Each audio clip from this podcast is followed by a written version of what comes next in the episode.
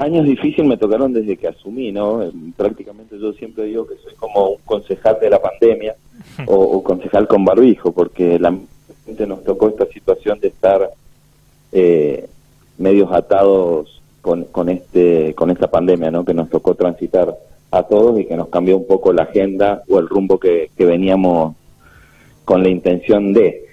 Pero haciéndole frente, yo desde que asumí obviamente presenté múltiples, múltiples proyectos propositivos, ¿no? Con la intención de contribuir y controlar a la gestión municipal, que, es nuestra tarea.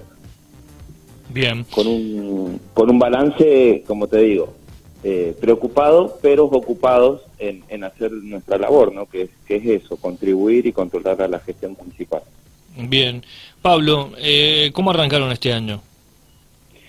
Mira, este año con, con varios desafíos, eh, te estaba escuchando, no sé cada cuánto ustedes tiran el clima dial, media hora, cada media hora, cada media hora. Cada media hora, lo estaba escuchando recién y que decías de la ola de calor que tuvimos la semana pasada, ¿no? La verdad que eso tiene un nombre que se llama cambio climático, ¿no? Y es preocupante. La verdad que el cambio climático es real, tiene consecuencias que están a la vista, como como lo fue la semana pasada estas olas de calor, y lo viene advirtiendo la NASA, que, estos últimos siete años son los más calurosos que ha tenido el planeta desde que se tiene en registro, eh, y es hora de actuar. Esto me, me, preocupa. Uno de mis primeros proyectos que presenté relacionado con esta problemática es crear en el ámbito municipal un comité de cambio climático y trabajar de acuerdo a la Agenda 2030 que propuso la ONU en los cuales uno del objetivo número 13 es acción por el clima. Y no es una cuestión rara o loca lo que propongo, porque hay varios municipios que se involucran con esta problemática, que la verdad la tenemos que abordar desde nuestro lugar, eh, como es de Cruz, Luján, en Mendoza Capital, y hay una red nacional comprometida que ya tiene más de 300 20 municipios y comunas de Argentina que trabajan como en un pacto global de alianza por el clima y la energía. Nosotros también solicitamos que el municipio de San Rafael se adhiera a la red argentina de municipios frente al cambio climático, porque me parece que es eh, una problemática que tenemos que sentarnos en una mesa con, con entidades, con gente de irrigación, con, con la gente de las asambleas del agua, eh, con diferentes actores para ver la manera de poder aportar, cambiar hábitos desde los más chicos que tengamos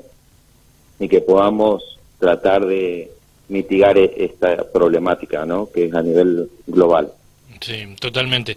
Bueno, en ese sentido lo que vos decís no, no es poca cosa, ¿no? Porque Estamos en un lugar donde llevamos más de 10 años con crisis hídrica y tiene que ver con el cambio climático. Tenemos un, gran tema con esta hora de calor que fue sorpresivo, que no será la última. Eh, eso es lo más lamentable, ¿no? Algunas otras cosas las vamos viendo también.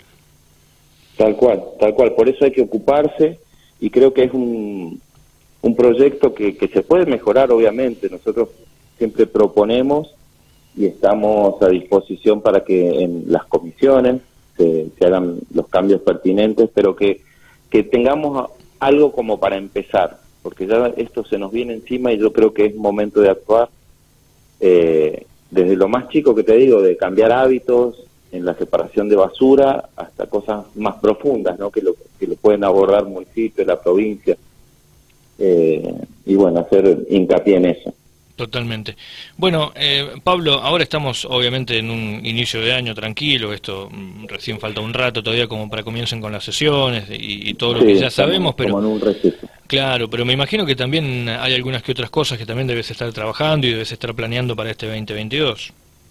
Sí, tal cual. Bueno, esta es una cuestión que me preocupa, que es, como te decía, un proyecto que presenté en, en los primeros años que asumí y está trabado en comisiones por eso vamos a trabajar para que esto prospere, ¿no? Que si se quiere ver modificaciones, si lo quieren mejorar, obviamente estamos para eso y, los trabajos de comisiones están para eso, pero vamos a seguir insistiendo para que para que esto se pueda concretar, ¿no? Entre otras cosas. También trabajar con, como te decía, con la Agenda 2030, que tiene 17 objetivos de, de desarrollo sustentable, y me parecen muy interesantes que el municipio trabaje con esa base y, y podamos desde lo local actuar para lo global.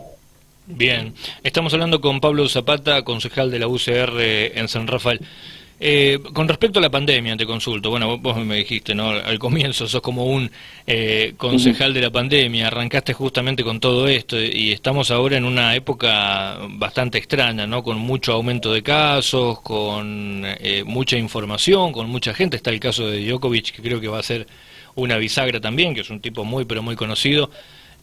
contrario al tema de vacunación y todo esto, ¿cómo podemos hacer? Porque hay personas que directamente dicen no me voy a vacunar y no lo van a hacer, ¿no? Con, respecto a ese tipo de cosas. No te pido por decir más una opinión personal con respecto a eso. Sí, como una opinión personal, yo recomiendo a toda la población que se vacune, obviamente. No se los puede obligar, esa es mi opinión personal. Eh, cada uno es responsable, pero para contribuir a la sociedad creo que uno tiene que pensar también no solamente en uno, en los que son antivacunas, sino en la sociedad. Y uno vacunándose está cuidando al otro también, estamos cuidando entre todos. Y es notable cómo la vacunación eh, logró que esta, esta ola nueva que tenemos eh, sea un poquito más llevadera, ¿no? Para los que están con el esquema completo, con las dos dosis o con el refuerzo de la tercera. Así que desde mi opinión, obviamente, pedirles a todos que, se vacunen. A mí esta semana justamente tengo que ponerme el refuerzo y, voy a ir. Bien, sí, la semana pasada hablábamos con Abel Freidenberg y justamente él nos decía, ¿no? Estamos contando positivos, no es lo mismo que estar contando gente en terapia intensiva, ¿no? Como pasó el, año pasado. Tal cual, el año pasado estábamos en esta altura con muchos amigos viendo el tema de, del oxígeno, ¿no? Y esta vez no, estamos con varios amigos que están aislados o, con COVID, pero con sintomatología leve, gracias a Dios. Sí, sí, por ese lado. Yo creo que es también a causa de las vacunas. eh, Pablo, te agradezco por tu tiempo. Eh, próximamente, seguramente nos vamos, a seguir charlando y, vamos a ir viendo ya llegando la fecha del inicio de las sesiones.